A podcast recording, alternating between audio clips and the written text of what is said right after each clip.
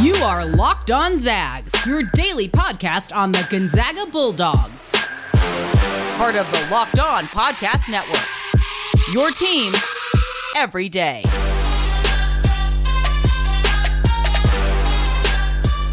What is going on, y'all? Welcome to the Locked On Zags podcast, part of the Locked On Podcast Network. I'm your host and longtime Gonzaga podcaster, Andy Patton, moving over from Score Zag Score and taking over here at Locked On. This episode of Locked On Zags is brought to you by McDonald's, proudly serving communities since 1965. McDonald's has always been more than just a place to get tasty, affordable food, it's an unofficial community center. A big thank you to our friends at McDonald's for always being there. I'm loving it. I also want to thank you all for making this podcast your first listen of the day. Whether you are a new listener to the show, new to my content, or coming over from my previous show, a reminder to please follow and subscribe to this podcast wherever you already get podcasts, and to look out for an upcoming YouTube channel which is going to debut next week. I promise it's coming, folks. It's going to be out as soon as Monday of next week. All right, speaking of debuts, today is the first full episode of Andy Locks, which is going to be a recurring episode. I initially thought it might just be a segment that we would do once a week for eight to 10 minutes. It appears that the interest level is much, much higher than that, which is fantastic. I love this kind of stuff. For those of you who missed it, we did the first one last week. It was suggested by a listener, Christian, who reaches out to me via Gmail and sends a lot of questions. He thought this would be a good idea, where I grade your takes. So again, Andy Locks is a playoff. Goldilocks, of course. Your takes are either too hot, too cold, or just right. That's the idea. So you submit to me takes about the upcoming season, the upcoming games, specific players, Zags in the NBA, whatever it may be, something Gonzaga related, and I rank the take. Now, if I say a take is too hot, it doesn't mean that I think it's never going to happen or that I don't like the take. If I say a take's too cold, same thing. Uh, I'll kind of explain as I go through the questions. Um, but yeah, I just kind of, it's a good way for to hear your guys' thoughts. I think this is a listener focused podcast. I'm not here just to hear the sound of my own voice. I don't really like hearing the sound of my own voice. So instead I'm here to for all of you. And if you guys have things you want me to talk about, things you want me to grade, questions you want me to answer, that's what I want to do in this space every single day. So this is another opportunity for you folks to get involved and you did. I got 18 suggestions or takes from all of you, which is fantastic. It also means we got to get right back into it. The preamble has already been too long. So here we go. Segment one. This first take comes from Graham Kilgore at G Kilgore on Twitter. He says, We'll play 10 players before half every game this year. Nope, that is too hot. I do not see that happening. I think there will be plenty of games this year where Gonzaga doesn't play 10 players at all. The rotation, the size of the rotation has been an incredibly contested topic all offseason long. Obviously, Eastern Oregon wasn't a good barometer for that because they played everybody a ton of minutes. I just I don't see Gonzaga going more than eight deep uh, in in game like Duke, UCLA, Texas, Alabama, those kinds of games. If it's tight throughout, whenever they run into a tight game against BYU, which will happen, they're not going to play more than ten guys. It's just it's just not going to happen. Next one from Jacob Quarter 2 on Twitter. He says Chet Holmgren will get Gonzaga's second triple double in program history. This was actually a part of the first Andy Lock segment that I did was a similar question. I think this is too hot, but it barely, I guess, is the best way to put it. I think it's possible. Points and rebounds will be easy. He's going to have plenty of double double doubles this year. I don't think he's going to quite average a double double. We'll get to that a little bit later, but blocks or assists, either way, whichever way you figure it, is really hard. It's really hard to get 10 of either of those things, especially because whatever game Chet is likely going to do this in is probably he's probably not going to do it against Duke. Like no disrespect to Chet, he's he's capable of it. I just it's more likely to happen against Portland or San Diego or somebody like that. And in those games, he's going to get pulled in the second half. This is why Joel Ayayi struggled so much. He finally got it because he basically did it entirely in the first half. Because Mark Few is going to rotate him out. He's going to bring Kaden Perry. He's going to bring Ben Gregg in. Those guys are going to play more. So I don't I don't think it's going to happen. I don't think it's crazy. Chet is more capable of getting a, a triple double than virtually anybody Gonzaga's ever had outside of Joel and maybe Blake Stepp, who came very close multiple times, but I don't think it's going to happen. Next one is also Chet Holmgren related from Ozzy at ZagUpOz on Twitter. Chet Holmgren will average 19 and 12 and three blocks for the season. Wow, that is really hot. Uh, I think 19 points is probably pretty close. My guess, I think, was probably in the 16, 17 points per game range, but I don't think 19 is crazy. Averaging 12 rebounds a game is nuts. That's really, really hard to do in a 40 minute game at the collegiate level when your teammate is Drew Timme. Really hard to do. Chet's going to get a, he's going to gobble up defensive rebounds this year. He's going to play around the basket. He's a rim protector. He's going to gobble up defensive rebounds, but I don't think he's going to get a lot of offensive rebounds. And I just don't see a scenario where he's getting up to 12 rebounds per game. Three blocks is is also pretty aggressive. I don't think that's insane. I think he could average over two. I think he could average close to two and a half. I don't think he's going to average three. I don't think he's going to average twelve boards. This is too hot. I like it. It's a it's a good hot take. It's just it's just too hot. Next up, couple questions on Julian Strawther, or a couple takes, I suppose, on Julian Strawther. This one comes from Yanks Zags on Twitter, who says Julian Strawther will play well enough to declare for the draft after the season. So I'm going to say that this is just right. That doesn't mean that I think it's going to happen, but I absolutely think that it could happen. Julian Strawther looked really good in the exhibition game. Again, it's an exhibition game, but he's looked good throughout the offseason. He looked good in glimpses last year. He has the the body type, the physicality, the score first mentality to be successful in the NBA. What he does not have or what he has not demonstrated is defensive chops, consistency, and enough of a bag offensively outside of the three point shooting. I think he has it, but to be a, an offensive player in the NBA, you need to really demonstrate it. I think there's a chance by the end of the year he showed all that. But I still would be surprised if he actually declares for the draft. This question says plays well enough to declare for the draft. Doesn't necessarily say that he will. I don't think that he will, but I think he might play well enough that he's strongly considered for it. So that's why I'll say just right. Next question comes from Josh underscore Boone 24 on Twitter, the next take says Strawther will be a first team All WCC and a top candidate for the Julius Erving Award.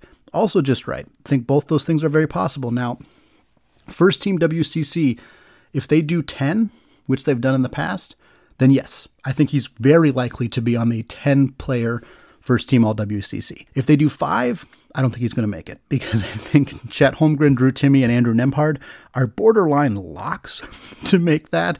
Eli Scott is an incredible, incredible player from LMU. He's going to make it. Alex Barcelo from BYU, Tommy Kuhse from St. Mary's, Matthias Tass from St. Mary's. There are a lot of really, Jamari Bouyea from San Francisco. There's a lot of really talented dudes.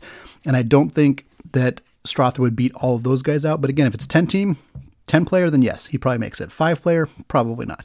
But this is just right for in terms of a take. Next one from Lucas Porter 8 on Twitter. Zags will have three players average 15 points per game, and Zags will have four players average 10 points per game. So I'm going to split these into two. Three for 15 is too hot. I don't think the Zags are going to have a third 15 plus per game score. I think both Drew Timme and Chet Holmgren will be over 15 points per game. I think Rasir Bolton, Julian Strawther, Hunter Sallis, Andrew Nembhard could all contend for over 10 per game, but I would be very surprised if any of them average 15. It's really hard to average 15 points per game in college. Really, Jalen Suggs did not average 15 points per game last year. Corey Kispert did not average 15 points per game for his career. It's really hard to get that high. So I don't think they're going to have three guys average that. I think they'll have four guys average 10. I think they'll have two over 15 in Drew and Chet, and then I think they'll have two or three other guys right around 10 per game. Nembhard will be around 10, Sallis will be around 10, Bolton will be around 10, Strawther will be around 12 or so, but I don't think they get three over 15. All right, so the Chet Holmgren and Julian Strawther takes are done. There's a few other nice takes sprinkled in there as well. In the next segment, I'm going to be coming back. We're going to be grading even more of your listener submitted hot takes. Before we get there, though, let's talk about McDonald's. This episode of Locked On Zags is brought to you by McDonald's, proudly serving communities since 1965. McDonald's has always been more than just a place to get tasty, affordable food. It's a place where friends and family can come to reconnect. A place where classmates can meet up for a study group, knowing they'll have dependable Wi Fi and endless supplies of french fries and McFlurries. Win or lose, it's a place where teammates, competitors, the home team, or the away team can come to recharge. It's the place you always look forward to stopping at on a long road trip to rest your legs and refuel. Growing up, it was the place to go for post game celebrations, and for a while, it even became a pre-game location with their delicious breakfast menu. So head to your local McDonald's to refuel and reconnect. I'm loving it.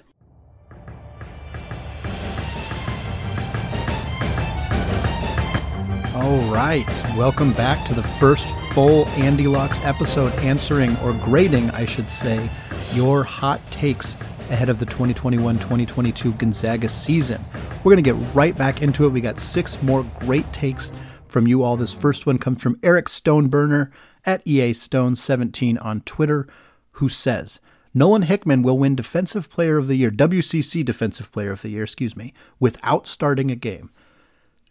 this is pretty hot. Uh, I do think Nolan Hickman will not start a game this year. I think he is probably fourth in the depth chart in the backcourt, which again is not an indictment of him as a player, more so in a compliment to Rasir Bolton and Hunter Sallis and Andrew Nembhard, of course, who are all going to play significant minutes.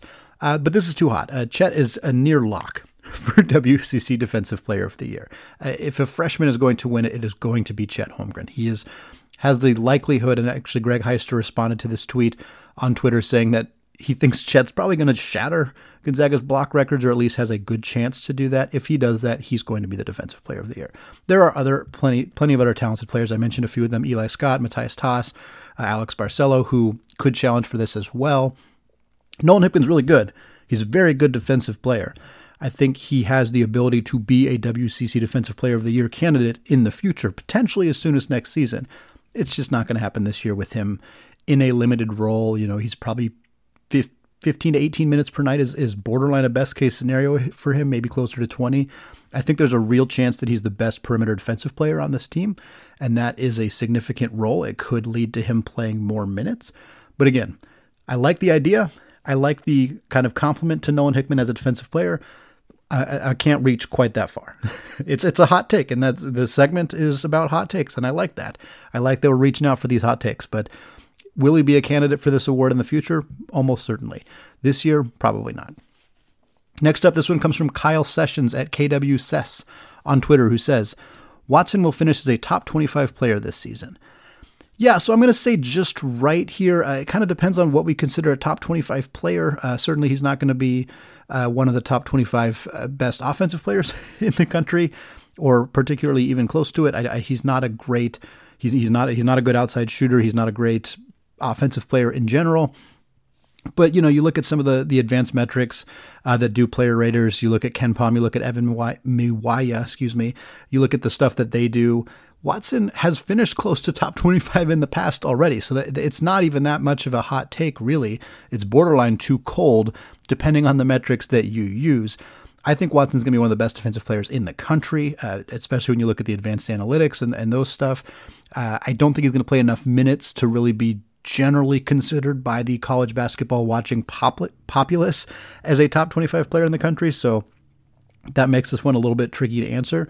But if we're just talking like analytics, what do they think about him as a performer? I think it's just right, almost too cold, because I do think he's going to be close to that top 25 marker. This next one comes from Brian Mary at B Mary Zag on Twitter. He says, Ben Gregg more threes than Kyle Wiltjer. I reached out to clarify if he meant more threes than Kyle Wiltjer in his collegiate career or just at Gonzaga. He clarified he meant at Gonzaga, which helps. it helps a little bit, but this is still nuclear hot. I'm really, really hot. Wiltjer made, for reference on Kyle Wiltjer as a three point shooter, for those who are too young or who do not remember, Wiltjer made 158 threes in two years at Gonzaga.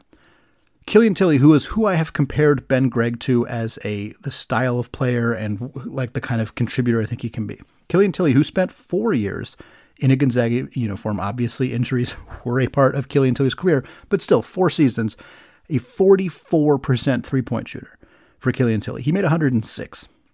So that is still 48 less than Kyle Wiltjer made. Ben Gregg would have to either shoot way, way, way more threes than Killian Tillie.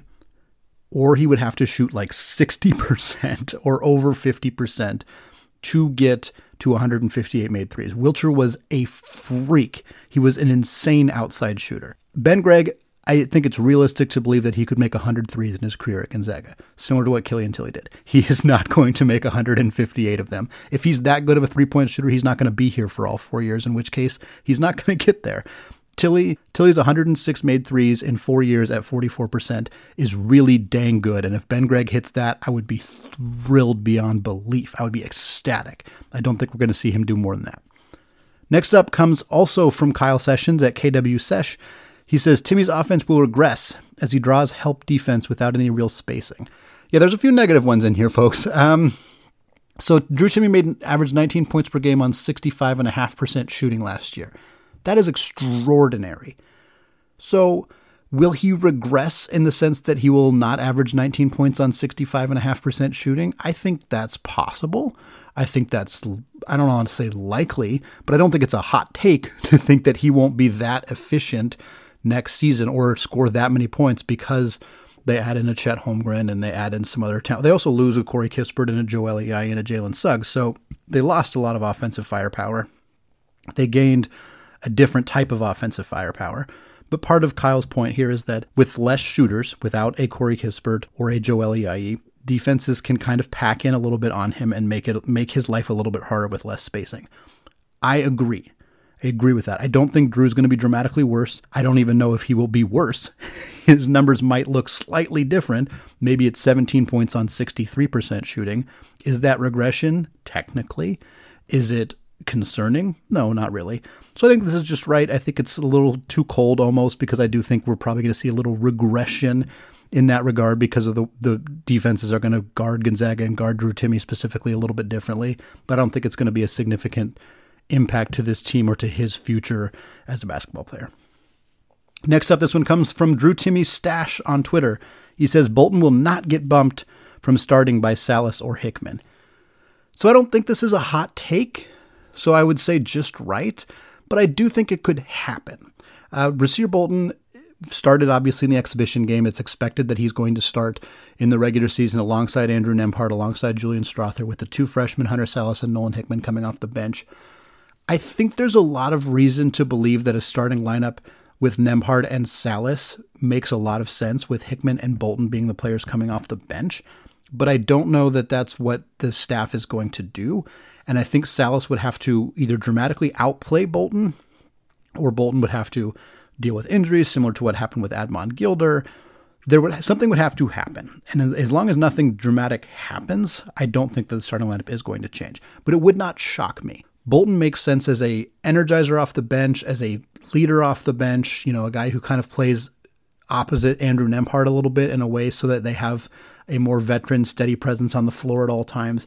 So I think there's a, a, a way that him playing off the bench makes sense, but I agree that I don't think he's going to get bumped from the starting lineup unless something actually shifts or changes. Last one of this segment. This one's from Austin King at Austin underscore King 52 on Twitter. He says Gonzaga will lead the country in steals per game. Yeah, this is really hot. Um, Nembhard, Bolton, Strawther are the three starters in the front, in the backcourt that we assume at least. They're not really steal guys. Like this, that's not really a huge part of their game. Nembhard's averaged like just over one for his career. Bolton was up. I think the highest he was is 1.3. Strawther does not strike me as a a big. I don't think he's going to be a great defensive player. If I'm being honest, I think he'll improve throughout the year, but it's not really his game. Hickman is is great. He's going to be a good steals guy. I have no doubt about that. I've I've already praised Hickman's defensive acumen uh, significantly in this segment, and I stand by it. I just don't think he's going to play enough. Watson's great, great defensive player, and he's going to get steals. He's going they're going to do that half court trap. He's going to get steals. He's going to aggressively hedge off screens. He's going to get steals that way. But the minutes that Hickman plays and the performance of Anton Watson aren't enough to get this team up to leading the country in steals per game. Nembhard, Bolton, or Strawther, at least two of those guys would need to be like above average steals per game guys because they're going to soak up a ton of minutes at the one, two, and the three. And I just, none of them are good enough at stealing the basketball to really lead this country into the point where they could be a steals per game team. Now, they're going to score a ton of points. They're going to score quickly. That means the other team's going to have the ball a lot. That gives them more opportunities. Like, there's some reasons that this could make some sense, but I think it's too hot. I just don't think they're going to get all the way up to that level. All right, a reminder we're going to continue to do this segment if people like it, I'm having a blast with it. I, I, hope that you guys are having a blast with it. If you have ideas for this, you can submit them to me whenever. You can just say, hey, I want to submit this for the next Andy Locks. You can shoot me an email at andypatton013. You can reach out on Twitter. I have notes, a note sheet always going, always updating it, so I can I can pop the questions in there. Um, but we're going to come back in the third segment. We're going to answer even more listener submitted hot takes. Before we get there, though, let's talk about Bet Online. Folks, Bet Online is back and better than ever.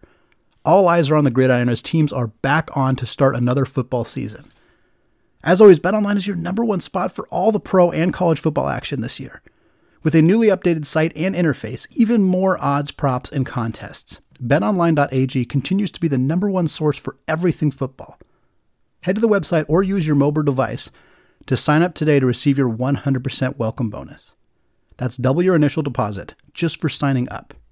Don't forget to use promo code NFL100. From football, basketball, boxing, right to your favorite Vegas casino games, don't wait to take advantage of all the amazing offers available for the 2021 season. BetOnline is the fastest and easiest way to bet on all of your favorite sports.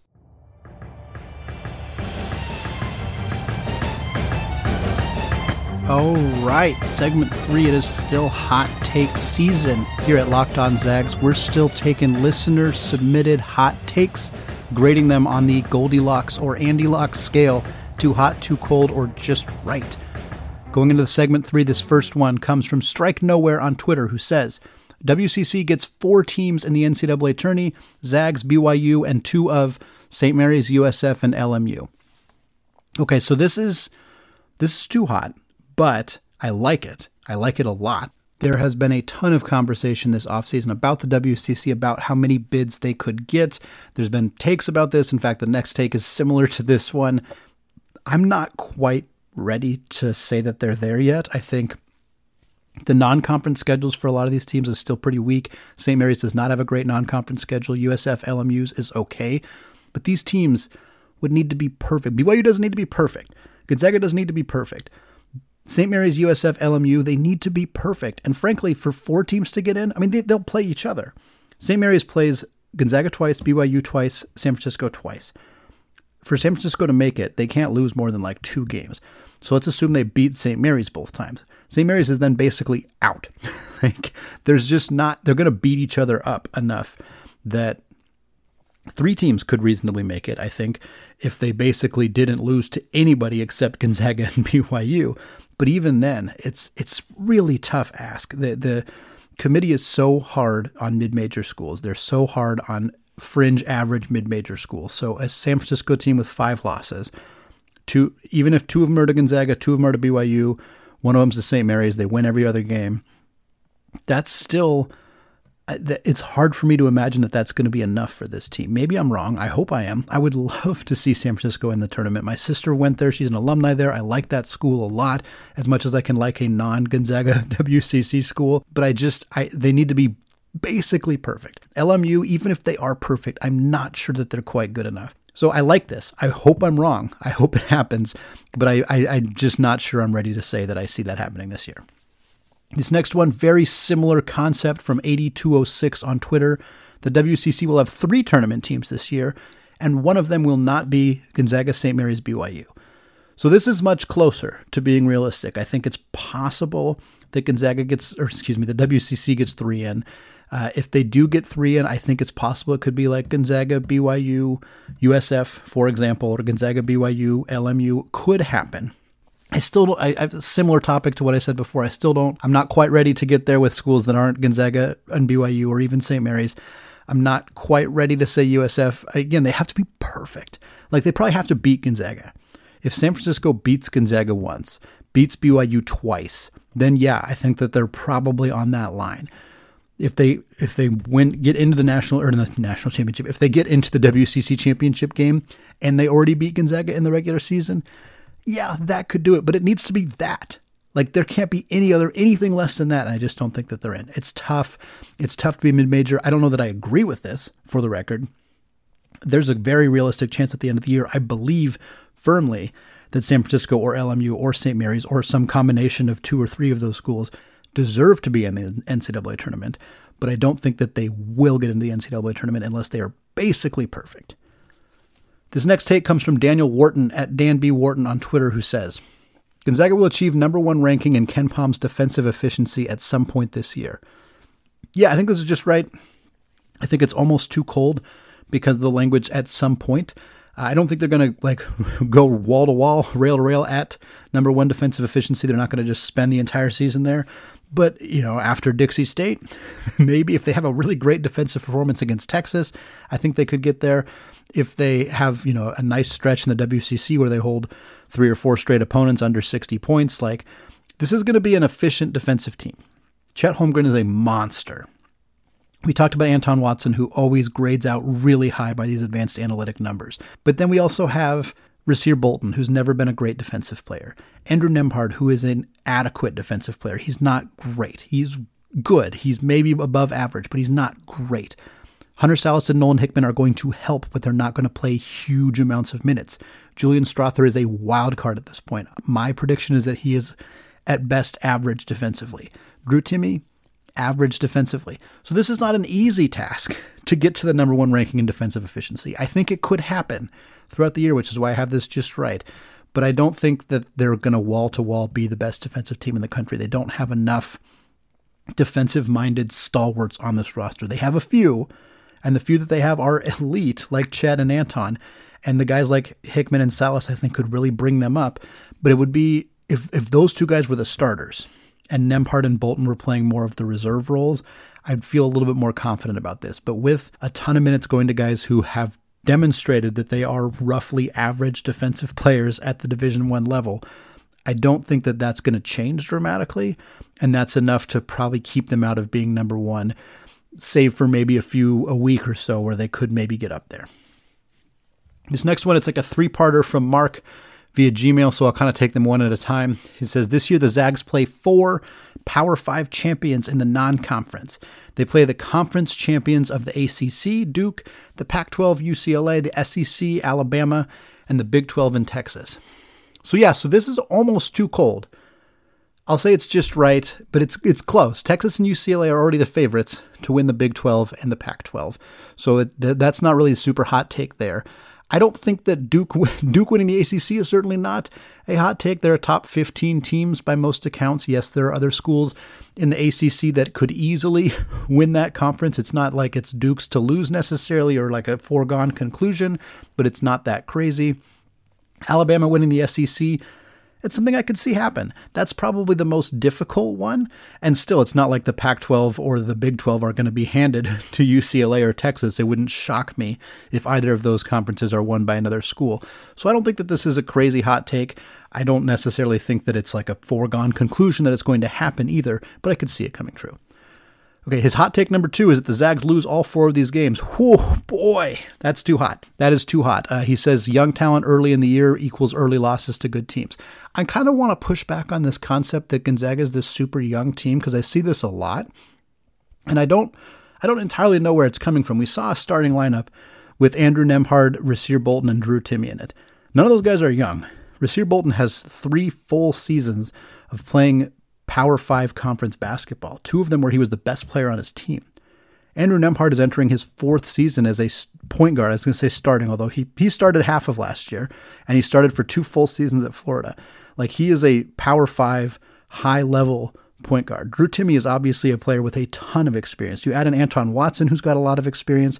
Like this is not that young of a roster. Obviously, Chet is young. But Jalen Suggs was young last year, and people were not complaining about his youth. And Chet is a higher rated prospect than him. Hunter Sallis, higher rated prospect than Jalen Suggs was. Like those guys did not demonstrate that they were not ready to play right away. Jalen Suggs dunked all over Kansas two seconds into his first game. Like, I think that this team will have some youthful moments, certainly. I think they'll we'll see some mistakes, but the primary guys with the ball in their hands are going to be Andrew Nembhard, Rasir Bolton, Drew Timme. Like those guys are going to ha- have the ball more than any other players on this roster, save for Chet Holmgren. And I'm not worried about any of them with youth or any any of that. I think two and two out of these four games is a is a is a bad. That's that's a disappointment. Three and one is what I expect. I don't know that I know which game they're going to lose, but I think they probably they probably drop one of them but all four would be catastrophic and I think would be is extremely, extremely unlikely to happen. Gonzaga is better than all four of these teams. You could make arguments that Texas is as good as Gonzaga, and I would listen to those. You could make arguments that UCLA is better equipped to win an early season game because they're returning 93% of their minutes from last year, and I would listen to that. You could make arguments that trying to play Duke on the heels of having played UCLA and Central Michigan earlier that week is going to make that game challenging, and I would listen to that. I don't see any way that they lose to Alabama in the battle in Seattle, quite frankly. I think they're going to win that one. But losing all four of these games is just not going to happen. The third take from Mark says the Zags still make the Final Four. Young talent matures through the WCC season, and they sweep the WCC, earning a 2 to 4 seed and winning the bracket. Okay, lots to unpack here. Uh, Final Four, hell yeah. That's not a hot take at all. That's almost too cold. They are going to, no, I, I shouldn't say going to. They are a likely favorite to make the Final Four, and I don't think that's a hot take. Young talent maturing through the WC season, yeah, that's of course going to happen. Sweeps the WCC, that I think is kind of a hot take. I do think they'll, there's a good chance they'll do it. Obviously, they did it last year, they've done it before, but BYU's really good. St. Mary's, San Francisco, LMU are all good, good enough to beat Gonzaga in one game. I don't think that I don't think it's crazy to think Gonzaga sweeps the WCC, but I would not be shocked if they drop a game in the WCC. I could see a very realistic scenario where they finish the regular season with two losses. One of those four games they lose, and then they lose one game in conference. So we're talking like maybe they lose to Duke and BYU, and those are the only two losses on the season that's not going to be a two to a four seed. That's going to be a one seed. They're going to be a one seed. So, kind of a mixed bag here from Mark. Uh, I think that this team is not as young and inexperienced to start the year as the expectation is. Uh, I don't think they're going to lose all four of these games, but I do think they're going to do really well heading through the conference play, and they're going to end up potentially in the final four, very likely, at least in the final four, and not as a four seed. I think they will be higher seed than that. This next take comes from Dan Leonard at Spokane Zag fan on Twitter who says last year's team is winning by 10 to 15. So I'm assuming the way that I read this is that he's saying if these two teams were to play each other, that last year's team would win by double digits, which uh, is too hot of a take. I think that, I mean, it's a bit of a cop out. I think they're really evenly matched. I think that if they were to play a seven game series, it would go to seven games, or at least it would be competitive. But I, I don't see either team ever winning by that much. And just to assume that that last year's roster would win by that much and is, is, is 10 to 15 points better than this roster is wrong. It's wrong. Um, last year's team had more offensive firepower. Losing a Jalen Suggs, a Joel Ayayi, a Corey Kispert hurts. All three of those guys are great offensive players. They're good outside shooters. And, and, so I can understand looking at this roster and seeing not those guys and thinking, well, the you know the last year's team would have scored more points, so they're just they would win. But this year's team is way better defensively like significantly better defensively. And I think that that wipes that out, and it's not as easily visible, so I can understand why it's harder to see. But Chet Holmgren is a monster. He's a he's a he's an incredible rim protector, which would mitigate a lot of the ways that Jalen and Joel score. Uh, and also, how in the hell is last year's Gonzaga team going to guard Chet? Corey spent most of his minutes playing the four last year. Corey is a big, strong, physical dude, but he's not going to be able to guard Chet and they like I guess the, the Timmies would cancel each other out, I suppose. But you're looking at a year where Julian Strawther's much improved from his version last year. You know, you got the two freshmen in Sallis and Hickman who are going to be studs. You got Bolton in the mix. I, I, think that this is a close matchup. I don't know that I think that this year's roster definitively wins. I, I think it's a there's a good chance that last year's roster does win because of the three point shooting that they have. But I do not think that they are 10 to 15 points better than this year's team. All right, last take of the show comes from Michael Thompson at Michael T underscore 05 on Twitter, who says Gonzaga will complete the perfect season. They will avenge their loss to Baylor in the Elite Eight. They will destroy a surprising Syracuse team in the Final Four. And they will defeat Villanova in the national championship. My friends, how could I give this a grade anything other than just right? It is perfect. Is it a hot take? Of course. Of course it is. Do I even think, am I super confident Baylor's going to make it to the Elite Eight? I don't know. They have they lost a lot of talent from last year. Syracuse in the Final Four, nuclear hot take. But you know what? They've done it before. Gonzaga's run into really hot Syracuse teams in the NCAA tournament a lot. Gonzaga versus Villanova in the national championship would be unbelievably fun. Unbelievably fun. Obviously, this is a hot take. Do I think this is going to happen? No, I would not be betting any real money on this. Do I absolutely love it? And am I thrilled to end the podcast on this take? You bet. How much fun would this be? All right, folks, Gonzaga basketball is back. We're here. The next time we talk, we're going to be previewing the Lewis Clark State game, the final exhibition game on the calendar before we head into next week and Gonzaga's real season opener against Dixie State. We're going to do some fun stuff to end the week. Obviously, we got Mailbag Monday coming early next week as well, right here on the Locked On Zags podcast, which again is available wherever you get your podcast, soon to be available on YouTube. Another reminder podcast links will be available on Twitter at Locked On Zags and on my personal Twitter account, which can be found at ScoreZagsScore. Score. Finally, thank you again for making this episode your first listen of the day. Now is a great time to make your second listen, the Locked On NBA podcast. You can get all your daily updates from a variety of league experts while checking in on your favorite Zags playing in the NBA. All right, thank you all for listening, and go Zags.